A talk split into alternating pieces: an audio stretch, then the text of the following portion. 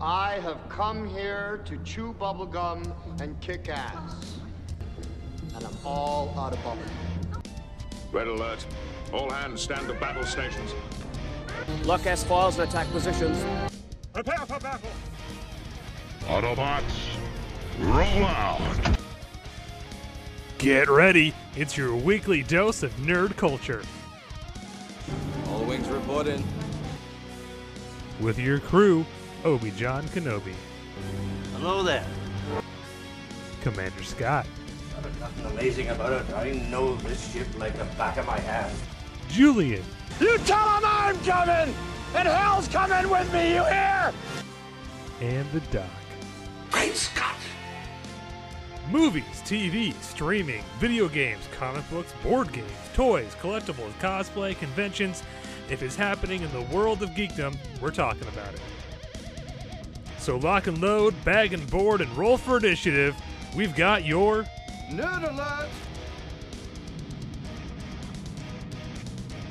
Hello there. It's Obi John Kenobi, your favorite host in all the podcast, and welcome to an all new Nerd Alert. Joining me this week, my stalwart right hand man, my co host with the most, the man who keeps the nerd in the Talk Nerdy to Me network, Commander Scott. Greetings and felicitations. So, I, I came across something here recently that just blew my mind. Uh, um, I'm going to throw this out to everybody listening with the caveat that I have yet to be able to 100% confirm this. So, if I'm wrong, I've got a disclaimer. Um, I found out that Robert De Niro apparently has in his standard contract for you know when he works, he has a, a, a rider, which is usually a standard clause that goes on on on on all of his stuff, um, that states that any prop that he handles during a production belongs to him. Now, this, this has caused problems in the past because pr- productions have had to buy props which didn't belong to the studio uh, so that they could give him per his contract. They, they forced them to purchase things that were other people's when they became a prop. Um, now he does this for a couple of reasons. One, uh, Robert De Niro is, is is a very private person. Outside of his movies, he stays out of the public. Uh, he's maintained a private life, and he really doesn't like the the the idea because he knows anything he touches in a movie is automatic gold on the secondary market you know, if it belongs to somebody else and it gives and, and it goes back to them, they're going to sell it. They're going to make a shit ton of money. He really doesn't care for that. Second, he likes to take these things because it's now a commodity and, and he knows it is marketable and, and he does sell them occasionally, but he does it for charity.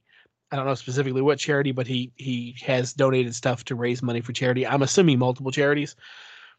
And when he doesn't do that though, he actually has a collection of these props, which is housed at the Harry Ransom Center at the University of Texas, which currently has over 8,000 props from him. So, yeah. Nice.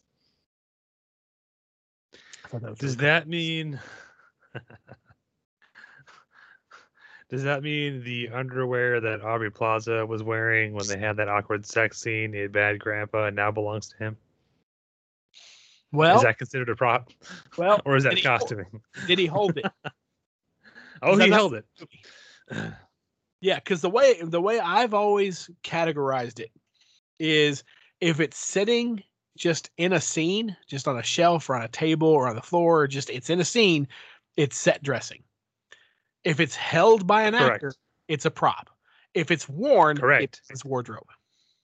When does something you're wearing become a prop if someone else is? Anyway, that's a debate for another time. Thank you, Scott, Anyway, for informing us of the Robert De Niro collection of random junk I held in a movie once. yes, apparently at the University of Texas. I think we should make a pilgrimage sometime. I mean, look, I see certain objects or items that are, you know, like from iconic roles could be, but you know, here's the cell phone he used in uh analyze that too. Like, yeah, I don't know. I don't think that's I mean, I'm sure somebody will pay money for it, but like I don't think anyone's rushing as opposed to like, you know, here's the uh I, don't- I doubt it was part of his writer back then, but like here's the uh, snub nose 38 he uses in Godfather Part 2 to kill his first person and join the mob. Like, okay, there's a prop I can see people paying money for. But, like, you know, uh, some of this random stuff, I. What do I know? I don't know. I, I'm I'm curious. You know, whenever he's, you know, in in the toilet or something, if he flushes the toilet, is that considered a prop? Do they have to rip the toilet off the wall and give him? the- thin li- It's a thin line. uh, I'm reading uh, I'm reading this book about the making of Aliens, um, and they talk about part of the difficulty of the shoot in Great Britain is the film industry in Great Britain at that time anyway. I don't know if it still is or not. Was very very regimented in. You, know, you as so say you're you're you're a set decorator, but you can't build anything for your set. That's a different department. Uh, y- you can't rearrange anything because that's a different department. Uh, so the uh, the special effects guys who came over from America, who came from the world of low budget Roger Corman, where you wear you know multiple hats on a production because you have to, uh, found they couldn't. They had to do stuff at night when no one else was around because they couldn't get it done if anyone was there from like the the unions because like, hey, you can't do that. You gotta call the construction. co- Oh, you can't do that. You gotta call the set company. You can't do that. That's a prop. You have to call the prop department to come do that. Wow. Yeah. Uh, but They're like, yeah, yeah, I it. I don't know if it's still like that. yeah, they're like, dude, we're just making a movie here. I, I just want to move this four feet to the left. That's it. That's all I want to do. guys. Exactly. Yeah. No, no, no, no. You gotta get a grip to do that. You can't touch that. Uh, but that brings us to today's topic. Uh, if you couldn't already suss it out, I know we're super clever about hiding our topic, even though it's going to be in the title and the description of the episode you clicked on. But anyway, today we are talking about props. Uh, those super cool things you see in movies held in someone's hand. And thank you, Scott, for giving us the uh, the definition or, or difference between set decoration and a prop. Uh, if you see it in the background, it's set decoration. Uh, you know, if you're looking at a desk, uh, say it's a detective story and he has a phone on his desk, that's that's set uh, set dressing. If the phone rings and he picks it up and answers it, now it's a prop. Yeah. If he puts a cord on it and hangs it around his neck, it's now wardrobe. Ta-da! And don't you dare cross those, or the union will go right over you on that.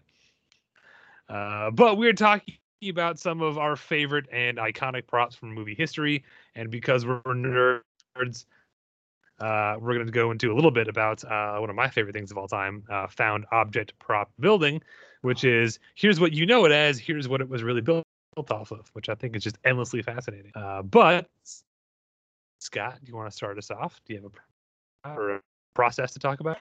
Well, you know, so there, there's one that, that pops into my head. So first of all, there's there's two things. Uh, this may be a nitpick on my part, but when I when you say to me found object prop, okay, Yes. I I see that as a prop that, of course, was bought off the shelf or gotten from wherever, but not, but either not not altered or altered minimally before its use on. Okay. screen, Okay. Okay. Now the the the example I'm going to give is you once said that that I could I could I could talk Trek in any any topic, and this one's a plethora of stuff. so I apologize in advance to the listeners for me apparently saying that in the past. um so there, there's there's a found prop because I love found props, and the part of the reason why I like found props is because I can look at it and go, "Ooh, I could potentially get that," and I could have something that's the same as screen use because I love props. And in in Star Trek: The Original Series, there's a couple of episodes where Kirk or McCoy or somebody drinks Saurian brandy. Okay. Oh, okay. And I know Okay. you've seen this because everybody has seen this. Even people who don't watch Trek have seen this. It's that it's that bottle that's like an amber col- color that has the curved neck on it. Okay. Uh, uh, You know what I'm talking about? I do. Okay. So this bottle is actually a bottle from the Dickel Whiskey Company. Okay. It was their Good old George Dickel. good old George Dickel, which is a very good whiskey, actually. Yes, Uh, it is. um It's it's their 50th anniversary bottle. It was produced, I think, in 1963. Okay. Uh, it had so it's so it's a it's it's an amber colored bottle. It, it has that curved neck. That's exactly the way it came. It has a leather harness on it, and I mean real leather that that you know goes around the the top and is, is circled around the bottle. Has a handle that connects the two, and that was the pouring handle. Excuse me, and it has a, a, stopper in it that was connected to the harness by a, a leather uh, lace. Uh, a really nice prop. Now in the show, the leather, the the two pieces of leather that go around the top and bottom of the bottle, the leather handle, and the stopper are orange. Okay, Okay. and there's an orange stripe that goes up one side of the bottle that connects the two leather straps. Now, the reason for this is because the leather strap at the bottom, at the base of the, the bottle, had printed on the leather Dickel Whiskey Company. Nice. So they, had, so they had to hide that. So they hid it with orange gaffer tape. And up the side of the Nothing bottle, says thrown together at the last minute like a piece of orange gaffer. Yeah. So up the side of the bottle, it has Dickel Whiskey Company embossed on the bottle. It's actually embossed in the glass. So they covered that with orange gaffer, gaffer tape. And then, of course, just to make everything tie together, they just covered all of the leather in orange gaffer tape. So, yes, it is altered somewhat. It has the, the tape on it, but that's just to cover the brand name. But it's a found prop. It was found on the shelf. It was brought in and it, it- you know it, it was it was just used as a bottle uh several years ago i was very lucky because these bottles are getting very hard to find and the reason being is because of trekkies uh we buy them we snatch them up and then we don't let them go again so there, there's very very rarely are they are they on the aftermarket i was lucky enough to be walking through the peddlers mall in georgetown uh, Kentucky, and I was walking by and I stopped because out of the corner of my eye I caught a shape and I turned and it was one of those bottles. The only thing it was missing was the the stopper. It didn't have the stopper with it, but it was three bucks, and I was like, "That's mine." Nice. Yeah, yeah, I love the uh, crazy prices random things will go for on eBay because of nerds. Uh, looking at you, M- Motorola MT500 radios. uh, talking about crazy money for things that you know go on eBay because of Yeah. nerds. The the Graflex flash bulb handle. Oh, we'll get to that. Put a pin in that. yeah. yeah, Uh, definitely, yeah. Uh, so, so yeah, uh, found object prop building, and I guess uh, uh, the second term you're you're thinking of uh, kit bashing. Is that where you're going to go with that? kit bashing. Yeah. Okay. So okay. that would be what I would consider like if you take something that's a found object or just a number of found objects and you put them put them together in a new way with a new paint job to make a whole prop. Case in point, one of the one of the most iconic ones uh, is, and this is something I learned here in the last year or so, uh, the escape pod from Star Wars: A New Hope that uh, C-3PO and R2 uh, uh, escape off of the Tantive Four with. Uh-huh. You know what that you know what you know what that shooting model was made out of? The, at its core? Uh, a potato. no. Oh, okay. Now, of course, it's got bits and bobbles on it and it's painted, but at its core, it's two KFC chicken buckets. Ah, nice. Yep. Uh, so to me, the difference in those terms, found object means we found this thing, we dressed it up a bit, now it's a prop. Kit bashing to me always means more model making because you specifically bought a model kit and bashed it together. Uh, the original AP, or me, the original um, uh, dropship from Aliens was kit bashed from some Apache helicopter uh, kits and a few other random things. Uh, famously, uh, oh god, what is um, shoot, Aliens? No, uh, the, a bunch of the Nostromo exterior model is literally kit bashed. They they went to the model store to try to uh, to find stuff they could kit bash and um, all they could find. So there are, if you look really close at the original model, there's lots and lots of intercross Tie Fighter wings because that's what they bought at the store. They just literally stapled them to the the model and, and painted it and shot it in front of all the wind and smoke because you weren't going to see it in that much of detail anyway. So to me, kit bashing is more of um, model making, uh, not so much prop. But they're kind of there, there's a sweet spot in between on all those. So what it, we can argue semantics over what they're called later, and I'm sure someone will scream at us on, on internet for it. But that's what we're talking about basically. Uh, Yeah. is is yeah. Yeah, and you're not wrong. I mean, kit bashing traditionally does apply a lot more to model making because, I mean, well, hell, the uh, the trench run for the Death Star when they built those those large scale models, which is just big. I forget how big it was, but just big flat sections. I mean, that's thousands upon thousands of like you know uh, uh, naval model uh, kits because the the the the turbo laser turrets were literally just of course they had the towers that they made but they're literally just just the uh uh the 105s from world war ii era battleships on top of those as those turrets so yeah kit bashing yeah it, it definitely does uh, once again personally I, I apply it. it to me it depends on how heavily modified the found object is Fair enough. Uh, well, we've been bringing it up a lot. Let's dig into uh, the bulk of my list, surprisingly, Star Wars. Because there's a bunch that fit under this category over decades of movie making. Um, so the original Star Wars, uh, when it was being made, was not Star Wars. It was that weird science fiction movie Fox is making. And it, corners had to be cut, budget had to be minded. Uh, and and one of the things Star Wars at the time and even now is praised and beloved for is it presented audiences with this notion of a lived-in sci-fi world. It's it's you know crazy alien planets and and creatures and whatnot, but everything has a real world lived-in uh, quality to it. The spaceships are old and dinged up, and you know uh, the the, the Falcon is essentially like a giant space pinto. You know, it's not like I don't mean this is a slide. I'm not getting into a Star Trek Star Star Wars debate, but the Enterprise is always presented as like you know pristine and clean and cutting edge, and like the ships we see in Star Wars, not so much. No. Yeah. We we see the Millennium Falcon, and, and the first thing it's described as that hunk of junk, like you know.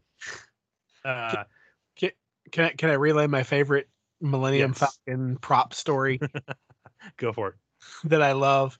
Because it came about. I, I saw an interview with Harrison Ford where he was talking about being back on the cockpit of the Falcon, Uh, Yes. um, filming The Force Awakens. You know, and he was talking about. He was looking at it. And he's like, he's like, it's it's not quite the same. He says because when we did the original in 1977, he said.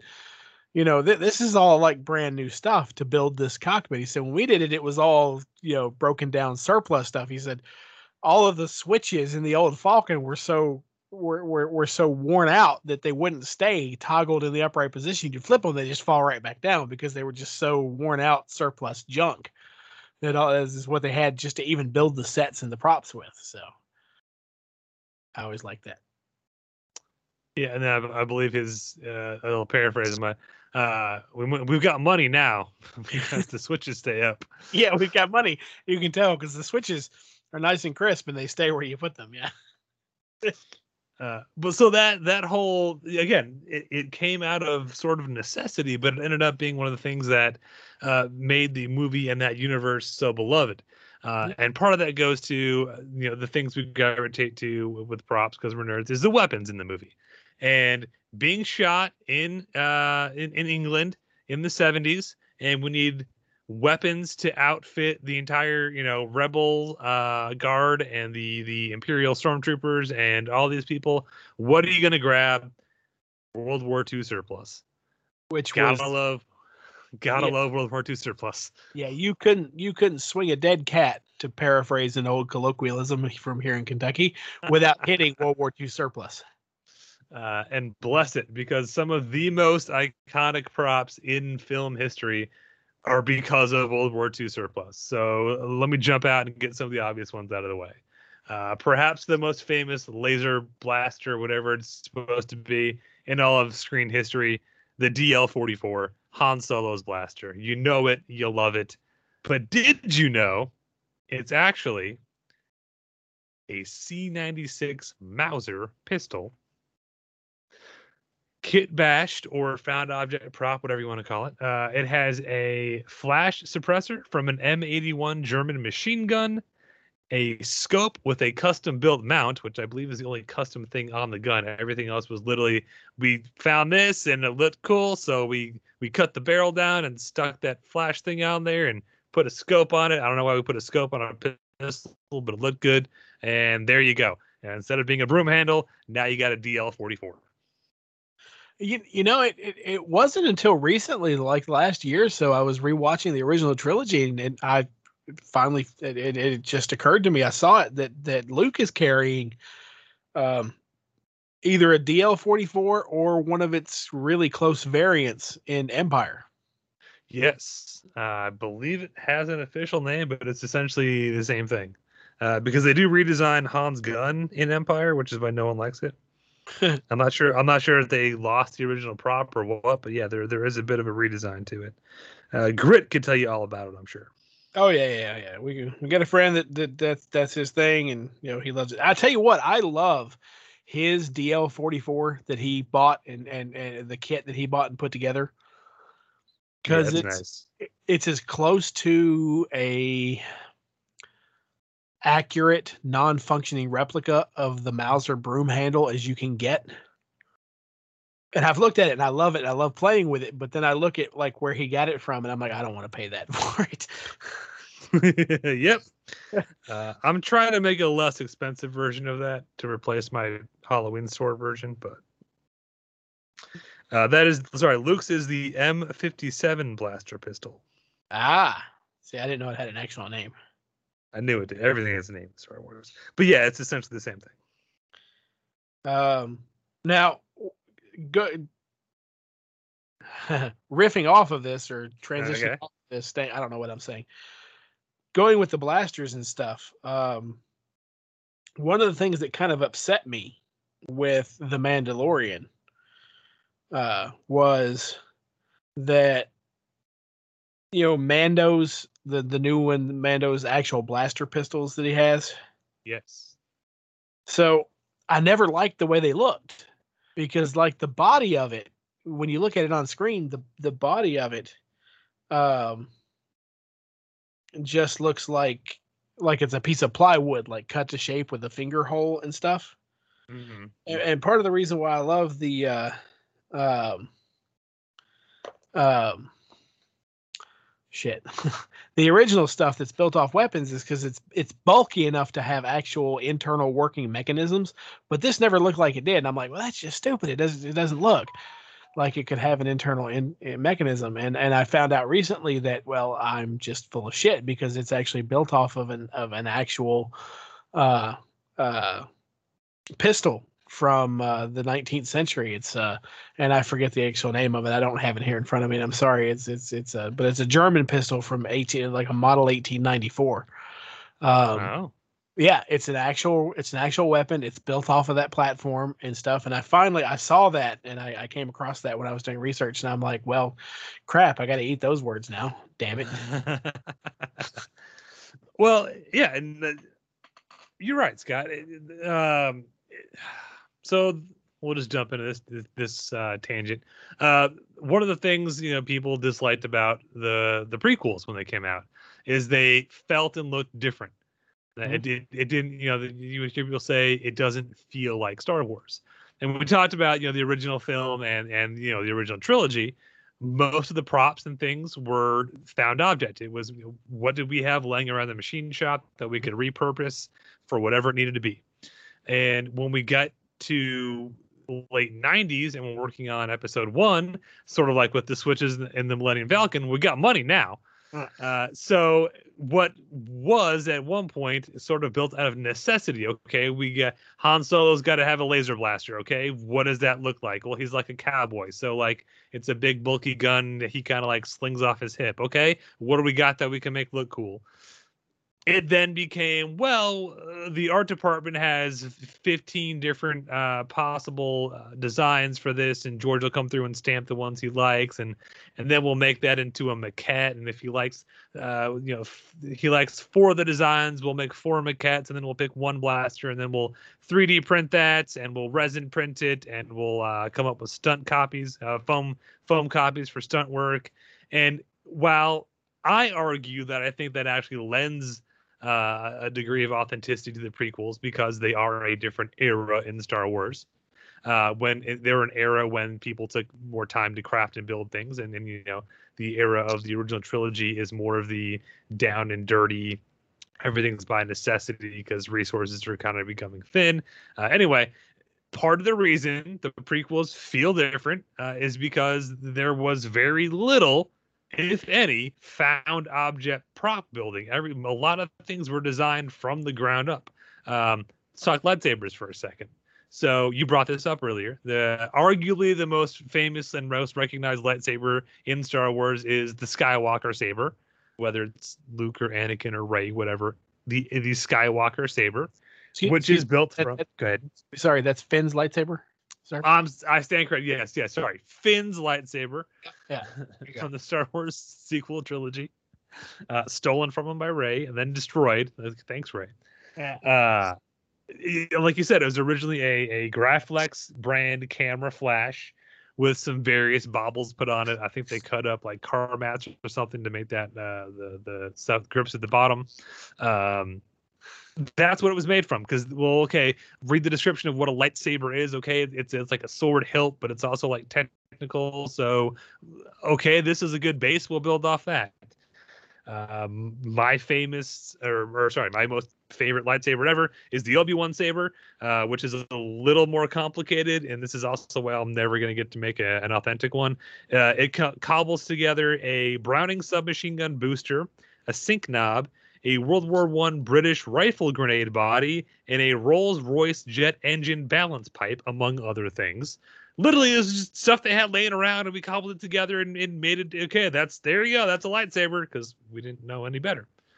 Well, you jump to the prequels, and uh, if if you watch, there's a great documentary uh, about the making of Episode One, and there's a cool scene in there where Ewan McGregor is is taken aside during his lightsaber combat training, and they literally open up a velvet lined case full of custom designed built lightsaber hilts and tell him to pick one bit of a difference between 76 and 98 Yeah. we got money now Yeah. Now, uh, so I, I have an interesting story about the Graflex hilt. If you, I don't, okay think, I don't think I've ever actually told you this story either. okay This will be a new one for you. So many, many, many years ago, um, you know, just after the Great Depression, when I was young, um, somehow or another, I had gotten the information for a store that basically dealt specifically in vintage camera equipment. oh Yeah. And I'm like, oh shit. I wonder if they have a Graflex tube. And if they have a Graflex tube, they're probably going to think of it just as camera equipment, you know? mm-hmm. They're not going to think of it as anything. So I was like, shit, I could get a, I may be able to get an actual, you know, a vintage, authentic Graflex flash tube. You know, I don't know if I ever get a chance to convert it into a full blown lightsaber, but if I can get the tube, you know, that's that's something. So I called them up one day. And I had the model number and everything, and I, I said, uh, they said, "Hey, can I help you?" I said, "Yeah, I was curious. I'm I'm looking for uh, a Graflex model. Blah blah blah. I had all the information for it, you know." And I told him right, and the first words out of his mouth was, "Oh, the lightsaber hilt." yeah busted yeah. He's like, "No, we ain't got those, man." He's like, "They're they're so high demand. We if we get one, we keep it for about a week and it's gone." So, damn yeah. Like, well, shit, they're not dumb. But I was like, I was like 25 at the time, you know. I don't, I didn't, I didn't know shit. So fair enough yeah, fair enough uh, but we we do swing full so we're so, we're we're talking Star Wars and blasters. We do swing full circle back around. Um, so we've got, you know, we went from ah, me hit my mic. We went from literally uh, necessity being the mother of an invention, and and we, we've got to have uh, okay, we, we've got to outfit all these stormtroopers with weapons and they would because they're stormtroopers they would have you know the same weapons. So okay what do we have a lot of in surplus that we can kit up to make it look like it's a future you know blaster uh, oh, okay we'll, we'll take a, a, um, a british submachine gun the sterling and we got a bunch of those uh, just just leave the the stock folded down and, and we'll make it look like uh, we'll, we'll uh, leave the magazine uh, um, uh, sorry, the, the, the receiver empty, and we'll put some weird technical looking stuff there to cover up the, the magazine port. It's fun. We'll, we'll make it look like a blaster. And, then we end up where you know everything is designed by committee, and you know, here, here's 18 different ideas uh, that we drew out on paper, and you know, you know, testing them and print, you know, 3D printing them and and uh, casting them from resin and all that. Well, we circle back around.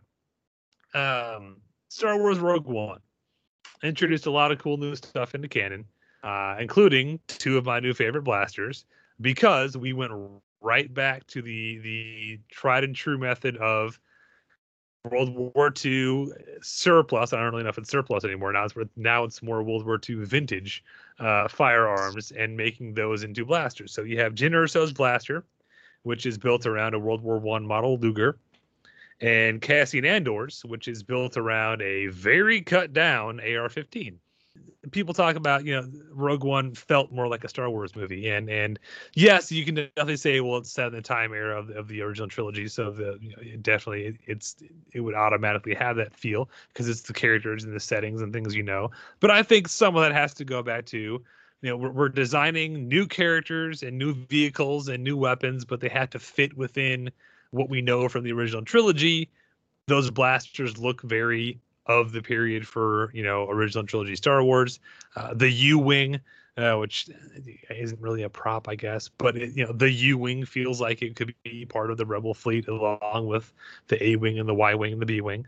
Um, I think in general the the design for Rogue One did a really good job of sticking within the aesthetic uh, set by the original trilogy. Yeah, Rogue One is one of my is one of my two favorite uh, Star Wars films, and, and I think it gets a lot more hate than it deserves because it was it was really well done. Um, uh, as for the props uh, and everything, I haven't looked at those props too too hard. Uh, just because every time I think about Star Wars props, I, I can't get past the DL44. It's just. uh, and the fact that uh, I'm sorry, going back to the DL44 In and speaking of the the new anthology movies. Uh, in Solo, we get to see the DL44 with the Mauser's detachable stock. Yes. So uh, I thought that was cool. So yeah. Um. No, I mean, found you know, basing props off of off of real world components and and and and having at its core a found object is is wonderful, and it really lent itself well to um, the uh, uh, lived in world of Star Wars. It, it really did. Uh, there are a few misfires. Oh, uh, while we're talking about the prequels, uh, Yeah. they did not completely abandon the notion of found object or kit bashing props. Um, one that's infamous, and and I I I question is is this bad prop building or is it just that now we're kit bashing things from the era that our audience lives in? So God, you know, kids like me who grew up watching the original trilogy might not recognize World War II surplus items, but I recognize the Gillette for her razor yes. Oh, trying to fill in for a Jedi communicator. What do you mean trying? It did. It filled Yeah, in beautifully yeah. for a Jedi communicator. sure it did. It did. So you look at it, you go, hey, it's a razor. Yeah, but nobody Uh, today knows it's a razor Tell that to eBay, sir. because you can't find them. Exactly. Well, they're a disposable razor. They were never meant to last in the first place. Um, yeah, and again, um, I think it's more just at that age, I recognized that it was a product I could go walk into a Walmart and there it is on the shelf. Versus like, you know, and people in '77 may have thought that about some of the props and Wars. Like, oh, hey, that's a bub. You know, like they might have recognized him more, but for people of my age, uh, yeah, no, it did not work out as well for them. And as far as I know, they kind of dropped it after that movie. I mean, there might, I'm sure somewhere there's some some found uh, found object and some kit bashing in the prequels somewhere, but th- those movies were very, very uh, overly designed, I would say. Well, and if I could go back and tell past me to go to a Walmart and buy, you know, every one of those things, I could, by God, I would. Buy them all and just sit on them for a decade. In a heartbeat. Yep, yep. So, yeah. Well, that's all I got for Star Wars. So. Oh well, so I, I'm gonna I'm gonna kick off of uh, found props and talk about some props that were designed from the ground up to be props, Oh, okay. if you don't mind. Go for it. Um, because one I own, and one I'm hopefully going to own. I'm on the pre-order list for it. So I'm gonna go back to Star Trek on us. What a surprise. What can I say? Uh, in the like you like. original series, so the communicator, the Mhm. phaser, and the tricorder. Okay? they were created by a gentleman. They were they were designed and built and everything by uh, uh, the same guy, um, named Wah Ming Chang. And he was by the you know by the end of his career, of course, he's a master prop builder. He designed these things from the ground up, from concept art all the way through. Um, they were not found; they were engineered. They are beautiful props. They are props that have survived, you know, even today, they're iconic. People know them. And the reason I bring them up is so there's a company called the Wand Company. I don't know if you've ever heard of them. I does not ring a bell. So they're called the Wand Company because they when they started, they created or they sold and they still sell uh, replica Harry Potter wands. Okay, Okay. but not just a replica wand because you can buy all kinds of those. Disney has official ones, and not Disney. Sorry. Um, Universal. Yeah, Universal has official ones and stuff like that. But these, they had the license way back when. They they designed these. They were Universal remotes. Ah. So you would use different wand gestures to change the channel up volume, down volume, mute. You would cast your spell. Well, they they got the Star Trek license, and they created a Star Trek phaser that was a gesture, you know, universal remote. Okay. And I wish I had gotten one because they're they're they're stupid expensive now. but I did get their second Star Trek prop, which was the communicator.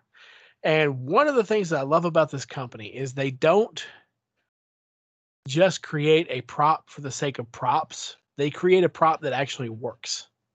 oh. Now, obviously, their their their their phaser was you know a remote. They can't make an actual phaser, obviously, but they get as close as they can. So their communicator that they did from the original series actually Bluetooths to your phone. Nice. so you can use it to answer and make calls on. It's a wonderful thing. And their level, their attention to detail would put grit to shame. Damn. Because literally what they did with the phaser and the remote or the, the no, the phaser and the communicator was they went to the people who still own the only original hero level props built by Wah Ming Chang and they laser digitally scan them for dimensions of every facing on on the uh, I can't speak to the to the uh, to the phaser because I don't own that one, but on the on the communicator they even went down. They went so far as so on on on the the the phaser type one the communicator and the tricorder. The outside black plastic that was used for that, uh, of course, it was 1960s. It was Kydex, so it was like a heat form plastic that you could buy. Okay, Okay. they contacted the company to get the original textures from the 1960s Kydex pattern so they could reproduce it. That is insanely anally retentive. Yes, and that's the level of detail that they they go for, and this thing is beautiful. Um, so on like like on the if you if you look at the original prop for the the the the flip open communicator from the original series, it's got this disc in the middle of it, you know, and course they looked at they scanned the originals for for dimensions everything but they also looked at it while they were there and they they they got as much information and detail as possible they've got access to Wah Ming Chang's original notes and sketches and and and his his uh, uh, blueprints may not be the right word, but you know his technical drawings that he did to put things together. And so the way that was put together in the original hero prop was that you had a spinning disc underneath a lens or a, yeah a, a lens that would only show like every other like slit you know Okay. so that as the underdisc turned, it would create different patterns. Okay. And in the original, it was powered by the motor from a stopwatch. That, that's how the original Hero Prop was powered. Uh, now, they went they so they they got they they took that original disc, they took that original pattern, they reproduced that that original pattern for the the for their prop and of course it's it's done by an electric motor not a not a stopwatch uh, uh, uh, mechanism but that's that's for because they've they've also got to make these things to where they can mass produce them and they're reliable you know And keep them affordably priced so you're not paying, you know, 500 bucks for one. exactly exactly Yeah. Um and and currently and i'm on the i'm on the the the shit notification list what do you call it uh like newsletter thing the Yeah. I'm on the pre-order list for. Uh, they're currently doing a uh, the original series tricorder, Nice. and the level of detail that they have gone into for this is insane because it's not gonna like like the toy like the, the tricorders where you open it up and it has the lights and sound. Mm-hmm. This tricorder is actually going to function. Function as what? Well, so it'll it'll record and playback both audio and video. It will give you atmospheric readings. Um, so it'll give you temperature, barometric pressure, wind speed, velocity, uh, and, and, I don't think they're completely done with all of the functions. And the little discs that are in the the the, the middle section, so you can punch those. So you you take those out and you load those into the slot for whatever function you need. They're trying to make this as realistic to Wah Ming Chang's original 1960s concept as they possibly can using today's technology. That is both geeky and nerdy all at the same time. Yeah, and I am looking forward to it. uh, well, if we're going to talk about props that are specifically designed to be a prop and not, you know, kit bash or whatever, uh, I'm a guy who who likes his toys. And if you're a nerd and you're a collector, prop is interchangeable with toy. It just means more expensive, better quality. It's still a toy, uh, especially prop replicas. Yeah. And one of the one of the first props I wanted I saw this on screen in a film.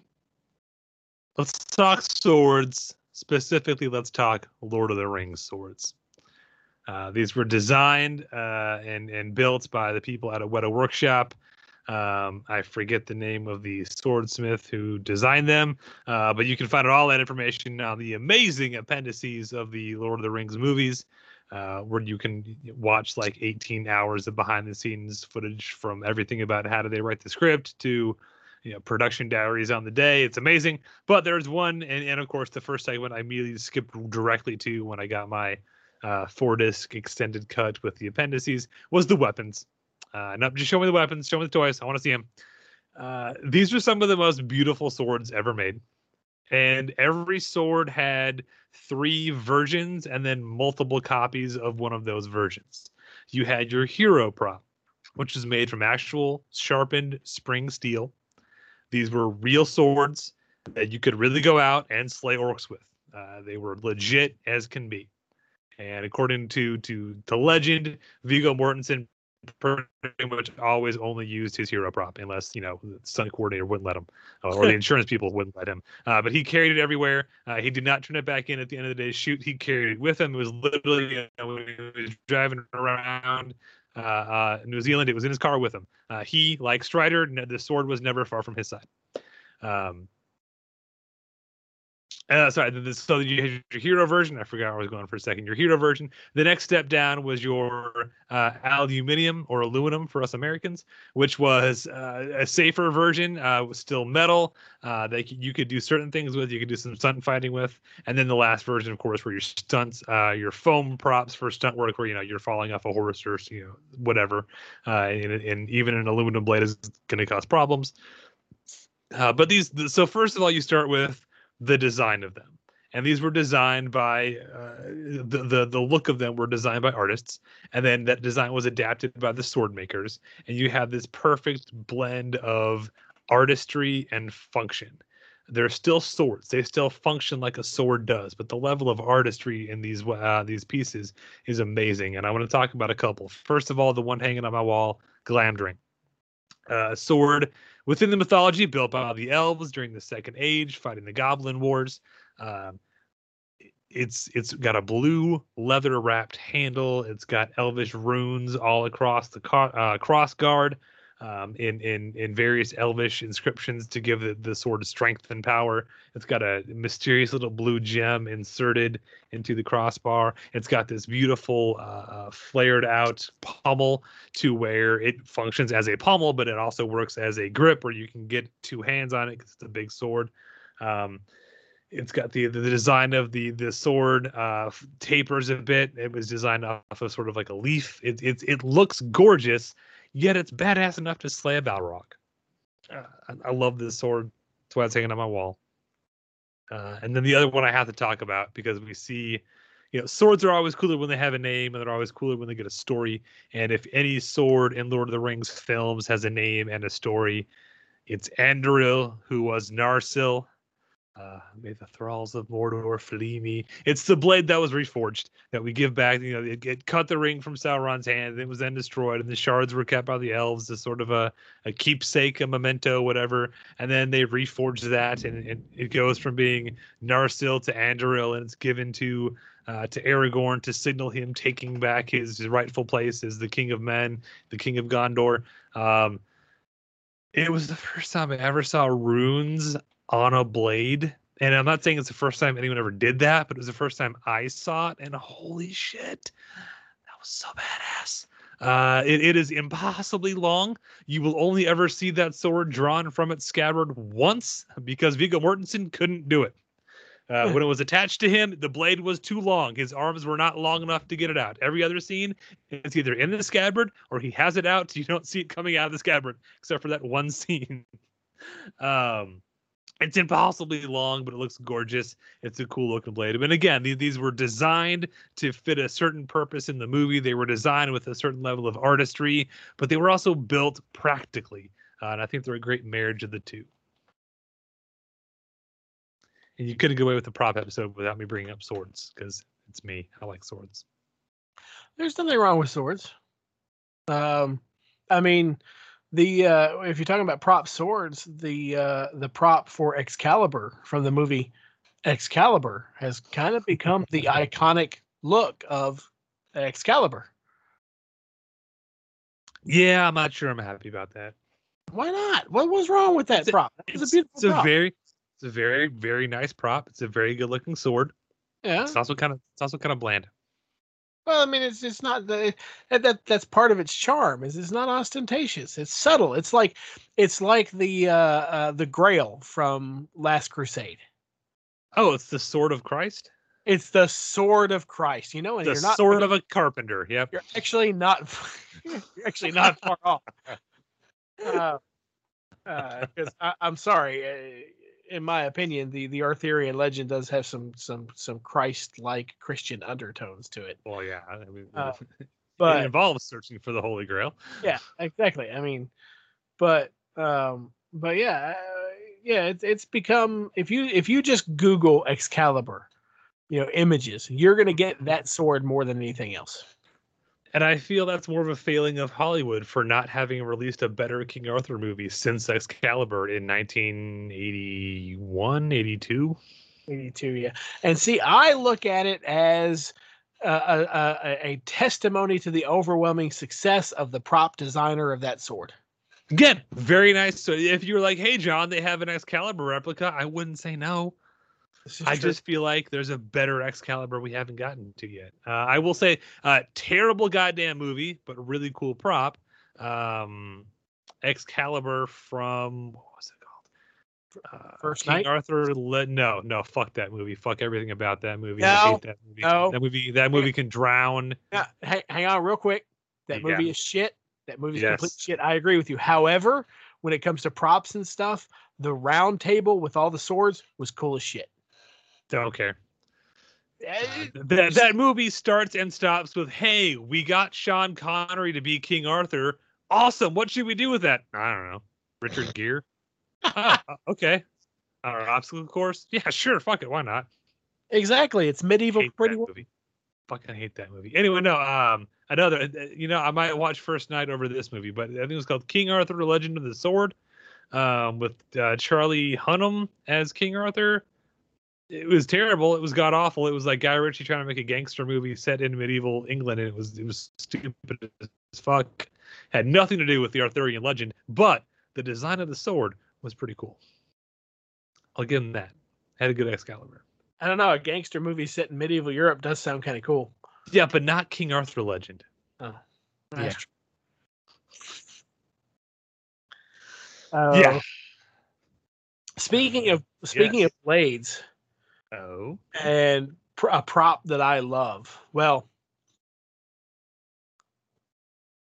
hang on. Uh, Okay. A revision of a prop that I love. Oh, okay. I don't love Okay. the original props, but it's it's it's it's designed from a ground up to be a prop, and the original prop master that designed it deserves a lot of kudos for this because he he created an icon. Is one of my favorite props, and I have one is the Freddy Krueger glove. Yes. And the reason I say that the, the prop designer deserves a lot of kudos is because you know Wes Craven, of course, had um, uh, so, some input when it came to the character. Of course, when he created Freddy Krueger, he basically went to the, the the prop master in the prop department. And he said, "Yeah, he's like so he's he's got this this this glove on one of his hands that has like these razors coming off of it. So it's kind of like you know razors on his fingers and stuff and, and things. So the prop master is the one that came up with the uh, uh, as as long of claws as they are, and not just little bitty ones. So you got to give him credit for that look of the long claws. But I, I read an interview with him, and he was talking about you know that it was supposed to be homemade, and the original art just had like the metal finials that the the, the blades are attached to, you know, Uh-huh. On the fingers. So he said he started designing the prop as a practical prop, and he's like, he's like, there's no way to attach this. It does it doesn't work. And so he's the one that came up with the second set of finials and then all of it attached via the back plate to give it structure. Ah. So that whole back plate, which just gives that glove across the top, that whole uh, I don't know what you would call it, you know, that that the look of it is Yeah. all the prop master. That that glove is iconic from, from the prop master. Now, I say I like the revisions because personally, the one from three is my favorite. If you look at them, they're all subtly different. Uh, the ones from one and two supposedly are the same glove, but the so if you look at the glove in one, uh, the fingers are longer and skinnier as far as the copper than in, in glove three. In glove two, it's the same glove as one, but one of the uh, one of the blades had been broken, and so they re-welded it back together, and it, it overlaps by like an eighth of an inch. Mm, so you can see the break. just enough to notice. Just enough. Well, just enough to notice if you're a nerd. Yeah. And, uh, uh, that, knowing who I'm talking to.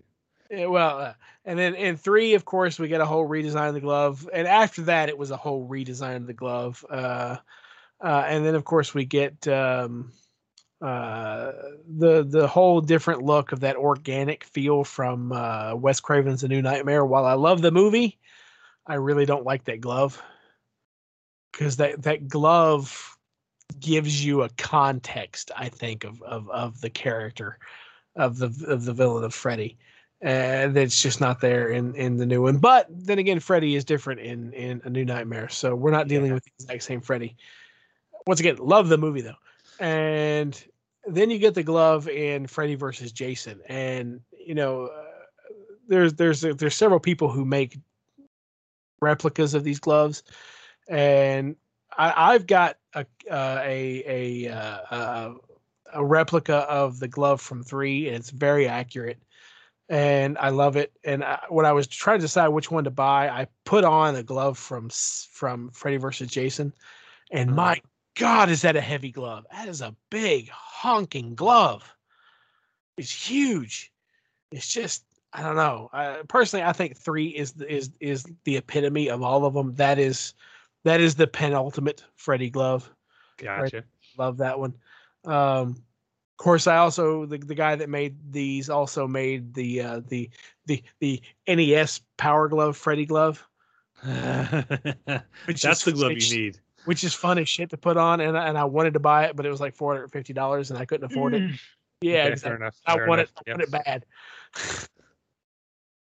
but I love that prop. It's one of my favorite props. Well, let me spin off that then. Uh, another horror icon prop that goes right back to, I guess you'd call it kit bashing. Uh, if we're talking about iconic, let's talk about the Michael Myers mask.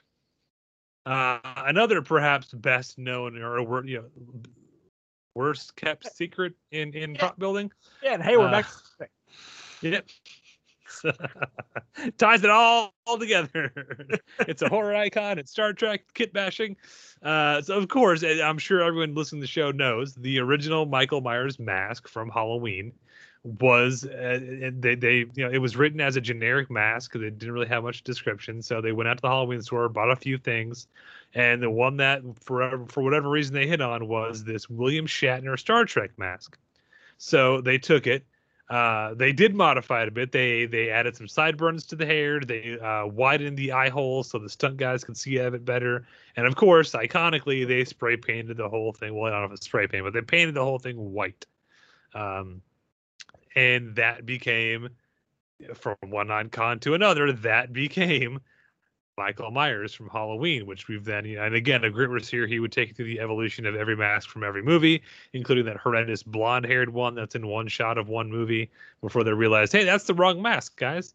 Uh, but it's it's it's it's become as iconic as Freddy Krueger's glove, and literally it was. We picked it up at a Halloween store, uh, modified it a bit, painted it white, and bam, horror icon. It's that easy, kids. It's that easy. Yep, all you need that and and uh, uh like a 1970 station wagon, and you're good to go. uh, just like Scream, they just went to a Halloween store, bought a costume, bam, instant icon. It's not hard, kids. No, talk about things that go for stupid money on eBay is the uh again Grit would tell you more, but that that Ghostface costume has been through a, a bazillion different iterations since the original one came out before it was in Scream. So to find like a period correct Ghostface mask before it was known as the Scream mask is like crazy impossible. Yeah, to find that Gen One generic mask, yeah. Oh God, yeah. Oh well. Uh. So Scott, yes, sir. I'm going to test something here. Um, and um, you can play this at home, kids. If you have a, a friend who says they're a Ghostbusters fan, here's a way to test how much of a Ghostbuster fan they are. Yes, I know I'm gatekeeping right now. Get off me. Ask them what if if I said these three words to you, what would it mean? If I told you, Scott Cox, Iona shoe polisher, what would that mean to you? That would mean that I would be completely ready anytime that I needed to look fashionable with a nice pair of dress shoes. No. A miss. That that I mean, it? you're not wrong, but Oh god, the Iona shoe polisher turned into the iconic PKE meter from Ghostbusters, that's what we were looking for. Which technically wasn't built for Ghostbusters, right? That I don't know. I don't think it was because Oh, it has shown up in other movies well, that yes, but post Yeah. Ghostbusters. post Ghostbusters. But I don't I, think it's ever shown up in anything pre Ghostbusters. Um, because it, it it was somehow famously lost between Ghostbusters and Ghostbusters 2, which is why there are discrepancies between the one and Ghostbusters 1 and Ghostbusters 2, because they had to rebuild it. But it wasn't owned by the production company because It wasn't- out by a prop it- house. Exactly. The, the the prop company owned it. So that's why it shows up in Suburban Commando and um They Live. Yeah. I mean, it might pop up in other things, but those are the the two best known ones. Because for a while, the best shot you could get for prop building references uh, of the front side of the PKE meter was to watch Suburban Commando with Hulk Hogan. Uh, I'm just checking. yeah, Um, They Live was 88. Uh, so that was four So- years after Ghostbusters. yeah, so it I don't. I don't think it ever shows up pre that. Yeah, it may have been built for Ghostbusters by the prop house, but it was it was owned by the prop house. It was yeah. Yes, yes. Um, sp- speaking of prop houses, there's a Uh-huh. there's a gentleman that I follow on TikTok, uh, Uh-huh. and he uh because you know that's what that's what all the cool kids do now, and uh, he is uh, he's a prop master, uh, in, in in, I guess out in L.A. I don't know where he's based out of, but um, he started out his TikTok channel as telling dad jokes because he Ah. loves dad jokes. That's all he did, but it's it quickly kind of grew into he does prop stuff and he's done he's shown all kinds of behind the scenes stuff uh, for props such as uh, i think uh, rubberized silicone grocery bags. He has a shit Oh, yeah because uh, if you have re- regular paper grocery bags it plays hell with the sound recording. Uh huh. uh rubberized pool balls. He takes um so he takes um uh racquetball balls you know which are just hollow rubber and he just paints them into pool balls that way that way players in the background people in the background can play pool or even your primaries can play pool without it playing hell with the sound Interesting. um the the the breakaway glass that they use nowadays is not sugar glass anymore they haven't used sugar glass in a long time it's a two part resin Probably much safer. Uh, Yeah. I don't think that's for broken glass. It's usually silicone now too, isn't it? That yeah yeah he actually did one where he did a two part silicone glass and Mhm. uh he poured they pour it into a cookie sheet and they let it cure and then they break it into small pieces. Yep. And then you toss that out, so you're. You toss that out. See, so you're out- nowadays, John McClane would be running on silicone. yeah, yeah he's done all kinds of stuff like that. It's it's it's it's it's cool as shit to see him because he does a lot of stuff from his warehouse where it's literally he just has a warehouse full of props, but not like specific iconic props like the Freddy glove or the phasers or you know the DL44.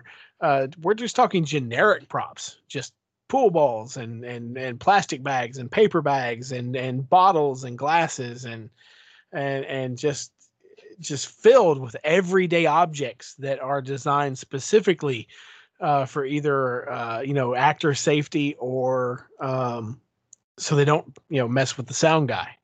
Yeah. So, yeah. And yeah, uh, there are warehouses in and around Hollywood that are full of just stuff like that, where it's all sorted by period. So if you're making a '70s movie and you need a, you know, you need to decorate a room to look like an office from the '70s, they have stuff cataloged by, okay, well this was made in this year, so it could give you know it could work for this period of movies. Um, because yeah, uh, like you said, production companies don't own that stuff. They they rent it. Everything in everything in a movie is rented pretty much. Uh, the camera equipment that's rented, the sound equipment that's rented. The you know the sets are built, uh, but but they're built on a studio where they're uh, you know unless they're shooting on a back lot, you know they're they're they're built on a stage, and they don't the, the studio doesn't own the stage normally. Uh, everything is rented. Everything is temporary. Everything is meant to be great and perfect for you know the however many weeks we're shooting, and then no one cares anymore. Um, which is something we you know we discovered when uh, some some Ghostbuster nerds bought a screen used proton pack a few years ago, and Yeah. immediately because they're nerds took it apart uh, and, and discovered you know how chintzy some of those things were thrown together. Because again, it's a prop for a movie. It's meant to to be on screen for a few weeks and work perfectly when you need it on screen, and then no one cares. Nope. Uh, so you know the, the the fan built packs were built much stronger to take much more abuse because they're used over and over and over and over again for years, and and they're inside and outside, and they're in the rain, and you know, people are grabbing your iron arms. Well, I, I told you the, Sorry. the gentleman Um, that stopped by our booth at uh, LCTC one year that uh, worked for, I think he worked for Luc- Lucasfilm, ILM, yep. hmm ILM, and and his job with ILM was uh, he would photograph, you know, uh, props and stuff for the uh, the different uh, making of books and art of the behind the scenes books where you see the really good pictures of props and things, you know Uh-huh. a- and I chatted with him for a little bit, and and he said that a lot of times when making the books or whatever, if they needed a specific prop, of course they requested it from the archive because Lucasfilm has everything archived. Yep. Um, and it would get there, but but he said a lot of times because these things were made in the you know the 1970s and the early 1980s and stuff, they they hadn't weathered very well over the course of time, even even in the archives. So they were cracked, and he said to to photograph them in high definition, he said they just look like crap. They they, Ah, they weren't good to photograph. So he would have new versions of them commissioned specifically Oh. to photograph. And he was he was looking at our gear, our proton packs and stuff like that that we we had, and he said, "I love your stuff." He said, "This stuff that I see here, I would photograph in a heartbeat." He said, uh, it, "It's it's pristine. It's it's great. Well, not pristine because it's meant to be look weathered, but right. But yeah, he said it's in it's in great condition, screen used. He said he said I would I would have no problems photographing uh, these props. Um, but there's a downside to being to being a prop enthusiast and a bit of a prop builder. Like we have our own proton packs and stuff because we're nerds. Um, you pour so much research into the source material that when you watch the movies, you can we can tell when they're wearing the hero prop and when they're wearing the foam stunt prop. Mhm. We can tell when the electronics are malfunctioning because one light is out or the lights are going in a reverse sequence or some of the paint has rubbed off and showing white light through the fiberglass shell That aren't actually lights. Yeah. that aren't actually lights, but they get put in the video game anyway. Uh, You know, stuff Yeah. like that. In fact, I remember one time I was watching. I had a friend over, and we we were watching uh, Ghostbusters two. I think it was on TV at the time. And so I said, "You want to know something really interesting?" He, he said, "What?" I was like, "So, if you look at the straps in Ghostbusters two, you see how they're a lot beefier." And I paused on the screen. He said, "Yeah, they are pretty thick." I was like, "Well, Yep. that was that was because you know they the actors complained, or at least a couple of the actors complained that the packs were so heavy it cuts into their shoulders, so they they wanted more padding." He's like, "Oh, okay, I can see that." I was like, "Yeah." I said, "But they didn't actually beef the packs up till they got back from location shooting." So if you'll watch the wide shots, it's a thin strap, and they do the close-ups, it's a it's a wide strap. And if you're watching a scene, it'll go from wide to thin to wide to thin. I started pointing it out, and he's like, "Why do you have to ruin things for me? Like, why do you? Because you're a good nerd, and that's what we do. we point out inconsistencies, and now you can never unsee them. So My favorite is uh, uh, this is way up props, but uh, in uh, the pilot episode of Firefly, there's a scene where I think it's Zoe, Wash, and Mal are in the uh, the the bridge having a conversation, and they pull out to a wide shot, and and then the scene ends very quickly. And on the on I think it's the commentary, um, it's either Joss Whedon or Alan Tudyk points out. Wash isn't holding anything. There was no con- there was no wheel or control to hold. He's just putting his arms out like he's holding something, but there's nothing there. And as soon as they said, I was like, "Well, I can never unsee that now." you know, I don't think I've ever actually seen that. So I believe it's the pilot episode uh, when they decide to go to Persephone to sell the tainted goods. If, if, Yeah. you, if you look at the wide shot, there's, there's nothing in Wash's hands. He's just miming a control stick. Uh, uh, that's okay because he had dinosaurs. So exactly, he did. Uh, I'm trying to see if there's any other props I had written down I want to talk about. Um, think we covered most of my big ones, and and again, I really got fell down the rabbit hole of uh, um, found object and kit bashing, and you know, you, this is what you know it as, but what is it really, kind of thing. So, that's fine. Yeah, uh, those are the fun props. yeah, uh, in the same techniques go exist outside of of prop building. Um, one of the things I want to talk about that's kind of a cheat because it is not a prop, it's a set. Uh, but it's from one of my favorite movies of all time. Uh, that is the set of the Nostromo from the original Alien. Was built at uh, Brandywine Studios in England, and the entire Nostromo set was built as one connected, continuous set. So to get from one room to the other, you can just step off stage, walk around, get in the next room. You had to travel through the Nostromo all the lighting for the most part was done practically built into the set. Um it's one of those things where as soon as i heard this i was like oh my god i would kill to go back in time and just go play on that set. Uh the, the fact that you know it, it was just because it was all built as one big continuous thing and, and to bring it back to uh our topic uh, there's there's stories of you know again they were on a budget they were limited in their resources so how do we make this this ship look high tech and worn in well you go to an airplane graveyard Mm. and you Yep. steal everything and anything that isn't bolted down and then you grab your bolt cutters and seal the rest of it uh, there, there were stories of you know the, the cast you know they'd walk past the the set decoration department or whatever and you'd see like uh, a whole line of beat up old TVs. And then the next day you'd walk on set and oh, there's the backs of all those TVs that are now glued to the set.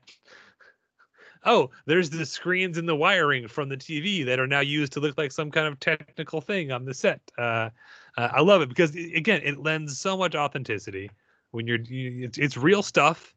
It isn't really like you know a spaceship supercomputer or whatever, but it's real stuff um, and and Ridley Scott insisted in in certain sections, like in, in the cockpit, everything had a purpose. Every switch had something, and every switch did something, whether it was turning on a light or making a noise or whatever. Like there was a, a reality to it. It wasn't just like you know blinking lights and knobs for the sake of blinking lights and knobs, um, which is just awesome. Like when, when you're a kid, you you look at those, you think, wow, that's a spaceship, and then you grow up, and you're like, well, no, it's a set. But then you find out, like, yeah, it's a set, but you know. Uh, we have springs and the switches and they're real switches. Uh, it, it adds that sense of like, oh, they they they they're nerds too, and they, it does matter to them that the set does stuff.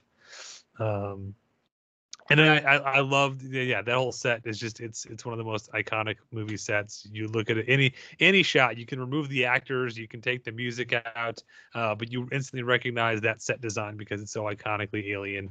Uh, and, and to know it was done on the cheap uh, really quickly with kit bashing and airplane parts and things like that. It's just it's awesome. It's just like man, it's it's uh it's amazing what they could pull off back in the day. And uh in fact, two of my uh sorry, go ahead. No, I was just gonna say I've I've uh, I've seen Transformers too. That airplane graveyard is in the middle of uh, Washington D.C.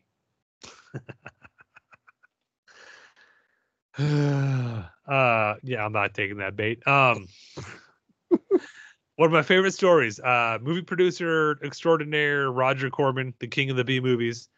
Uh he he again, this is Roger Corman. If you don't know his name, you know his work. Uh, he made a living and still does make a living off of just sort of following the trend of whatever Hollywood was on. So when Star Wars became big, it's okay, sci-fi is big. We're making sci-fi movies. Uh, there was one movie production called Battle Beyond the Stars, which is a movie I love. It's it's Seven Samurai in space.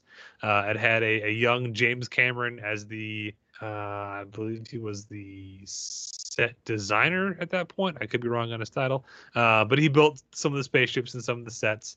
Um, the the sets looked good, and and Corman shelled out a little bit of money to make them look good because it was one of the first Star Wars ripoffs they were putting out. Uh, but then when Corman discovered they were about to strike the sets in a couple of days, he told the guys, "Well, hold off, don't strike this. These look too good. Hold on." Uh, and he went to uh, one of his editors who had been bugging him about wanting to be a director, and he said, "Here's the, here's here's what's up. I'm going to give you three days on these two sets to go shoot whatever you want. Shoot an intro to a movie that we'll write and finish the rest of later. Uh, you got X amount of money and you know a weekend to go shoot it." And that became the movie Forbidden World uh, a Roger Corman, another Roger Corman Alien ripoff that was literally made because Corman liked the sets from Battle Beyond the Stars too much and didn't want to strike them. He said, "No, we can get some more movies out of these sets."